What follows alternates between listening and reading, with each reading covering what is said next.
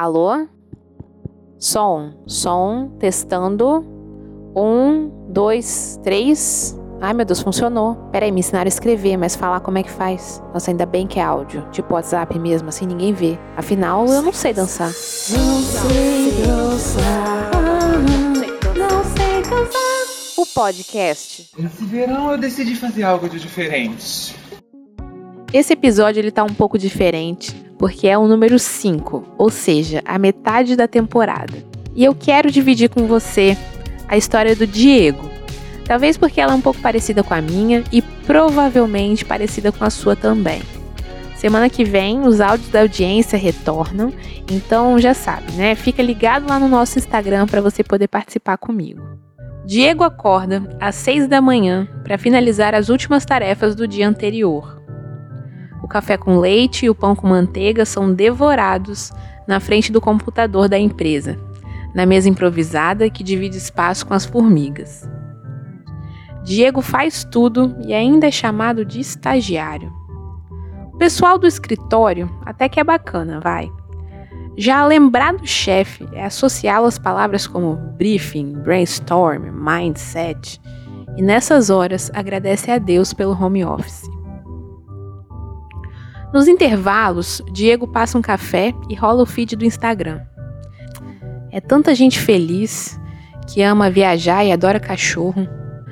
Enquanto espera esfriar o líquido da xícara, se pergunta sobre o que está fazendo de sua vida. Sente um aperto no peito, um buraco escancarado e nada novo. Olha para os lados e reestuda as mesmas quatro paredes. Dependendo do referencial, a frontal é alaranjada, a esquerda é branca, a direita tem um quadro escrito sorria, mas em inglês, e a traseira apresenta rachaduras. Houve um tempo em que a parede frontal também era branca, embora o referencial permanecesse o mesmo. Diego chacoalha a cabeça, tentando espantar os pensamentos. Não é hora disso. O WhatsApp apita. Tá na hora de mudar o mindset. Embora a batalha permaneça a mesma, só se camuflando de dor na lombar, enxaqueca e videochamada do Zoom. Embora lute, quase com sua vida, o troféu nunca leva seu nome. Mas, se olhar com cuidado, às 18 horas, inacreditavelmente, ainda é possível perceber seus sinais vitais e uma lista cheia de novas coisas para resolver para amanhã, às 6, antes do expediente. Liga o chuveiro, um banho rápido, a água quente relaxa os músculos. Diego ensaia até uma música antiga. Termina e liga a TV no jornal. E quase instantaneamente abre o Instagram. De novo. Aquele rosto. A Carla parece tão feliz.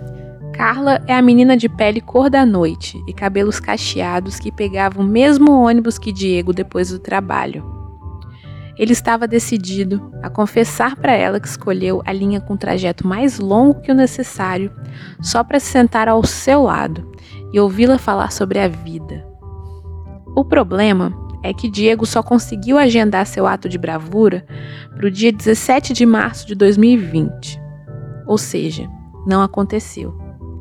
Tudo de regime presencial foi suspenso e ele nunca mais a viu. Só descobriu seu perfil lá pelo dia 30 de março, e se deparou com uma foto dela acompanhada de uvas passas, salpicão, um rapaz e um anel. E a Carla parecia tão feliz. Fechou o Instagram, encheu outra xícara de café e conferiu a conta bancária. O pagamento caiu, junto com as contas de luz, água, internet e Netflix. Fechou o aplicativo do banco. Lembrou da videoaula e abriu o link.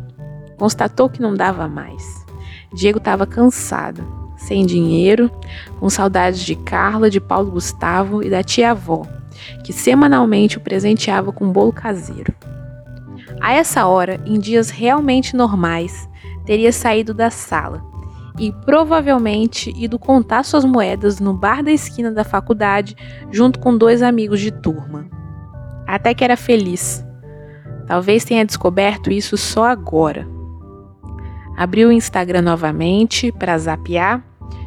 O jogador de futebol fazendo stories, celebrando as coisas simples da vida enquanto passeava de helicóptero. Diego largou tudo e alcançou sua bike para tentar pegar a visão da simplicidade. Quem sabe ao vento no rosto, né? A verdade é que só relaxou quando encostou a bicicleta na casa de Roberta, que por sorte também desistiu de sua videoaula. Água está geladíssima. Fica ligado no Instagram arroba não sei dançar para você enviar um áudio para participar com a gente no próximo episódio. Se você quiser saber mais sobre o projeto, receber as nossas cartas e ficar por dentro de todas as novidades, é só procurar a gente captação e edição de áudio Lilo, e você pode encontrá-lo no canal do YouTube Ao Lilo. Texto e apresentação Isabela Malta. Esse podcast só existe graças ao incentivo do Fundo Cultural do Governo do Estado do Espírito Santo para ler Aldir Blanc. É isso, acabou. Até quinta-feira. E teve boatos que eu ainda estava na pior. Se você tá na pior, porra, que quer dizer tá bem, né?